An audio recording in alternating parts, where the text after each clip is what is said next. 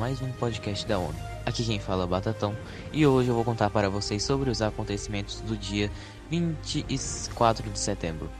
Sim, sim, sim, antes que vocês metam uma mãozada na minha cara, eu sei. Ficamos um puta tempo sem fazer os podcasts, mas eu tenho motivos muito plausíveis para isso. Que no caso são pessoais, então eu não vou ficar contando para vocês porque eu não devo satisfações da minha vida. Mas sim, eu vou tentar fazer de tudo para poder tentar manter vocês atualizados nesse tempo que já estamos bem é, no momento bem avançado. Não sabemos se vai ter um reset atualmente mais para frente. Porém, já se espera isso, então não fiquem surpresos se isso acontecer. Fora do RP, nós tivemos alguma, alguns acontecimentos não tão grandes assim. Tivemos bastantes propagandas no dia de hoje.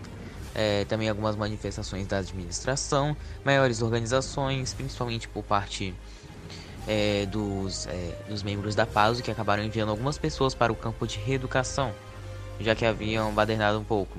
O que isso está mostrando uma atividade muito maior no servidor, já que ele está tendo uma, um controle bem maior das pessoas que antes o atrapalhavam. É, bom, agora para as ações do RP. Houveram várias melhorias de relações, principalmente por parte do Quênia britânico e o, o Reino Unido, por, é, mais próximo ao meio-dia e também a produção de várias armas e tanques no, é, perto do meio-dia. É, também houveram algumas melhorias de relações entre a Alemanha e Dinamarca após algumas reuniões e mostraram alguns pequenos conflitos que depois escalonaram para coisas até maiores entre, entre o Quênia e a Índia. Com isso, houveram até algumas manifestações internacionais já que esses seriam problemas bem sérios e poderiam acarretar em uma piores relações ou até, ou até a independência do Quênia. Mas isso acabou não escalando, então a situação foi bem controlada. É, também houveram algumas é, também houveram manifestações da Alemanha e da Dinamarca e até mesmo do Brasil sobre o acontecimento já que haviam vários países retirando suas empresas do Quênia após algumas atitudes consideradas preconceituosas contra o Reino Unido e a Índia. É, mas o Japão também acabou apoiando juntamente com o Brasil o Quênia, gerando um grande impasse entre os dois. Depois o Japão começou a fazer ações perseguindo civis no Quênia, do que, civis japoneses, civis quenianos que estavam no Japão para que eles pudessem ser mortos pela polícia secreta e as forças especiais, o que acabou levando a um evento mais tarde. E outra coisa que tivemos bastante hoje, eventos.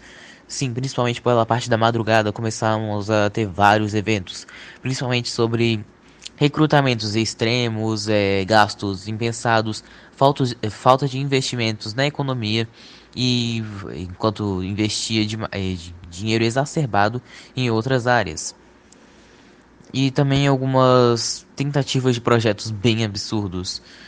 Porém, nada disso acabou indo para frente. É, também houveram algumas ações de personagens, como por exemplo o jogador Fiuza, que agora está comandando a equipe de futebol na China. E também esse país será a sede da Copa. Eu acabei esquecendo de comentar isso. É, o Japão começou a concretizar mais ainda as suas mortes dos civis no Quênia é, também houveram alguns acontecimentos não tão importantes assim, é, indiretamente. Também houveram criações de bases aeronavais e terrestres na Índia, em cidades muito importantes, o que, o que poderia acarretar em alguns protestos futuramente, mas ainda não, não ocorreu.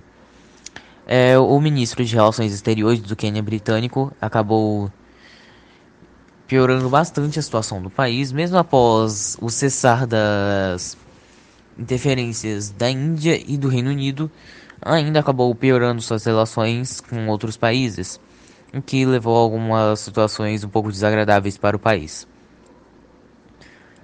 A Índia começou a comprar, é, comprou ainda mais armamentos e também uma força bem grande do Reino Unido foi enviada para o país, para que assim ficasse nas suas duas bases aeronavais, incluindo dois porta-aviões, 200 caças, 20 bombardeiros e muito mais. É, também houveram algumas especificações, principalmente sobre o novo rei da Dinamarca, que fez várias ações desmoralizando a ditadura que estava no Brasil, algo que passou desapercebido por várias nações e acabou sendo ignorada. Sim, uma ditadura militar acabou passando desapercebida. É algo que não aconteceria muito facilmente. Uh, também houveram algumas, algumas ações do México, onde o mesmo fez vários investimentos na Agência Espacial Mexicana, algo que não está sendo muito explorado pelos players e pode dar vários lucros futuramente. Uh, também houveram algumas ações do próprio secretário-geral da ONU, onde, caso não houvessem eleições democráticas no Brasil mais uma vez, iriam, processo, iriam iniciar o processo de abertura de votação para um embargo no país.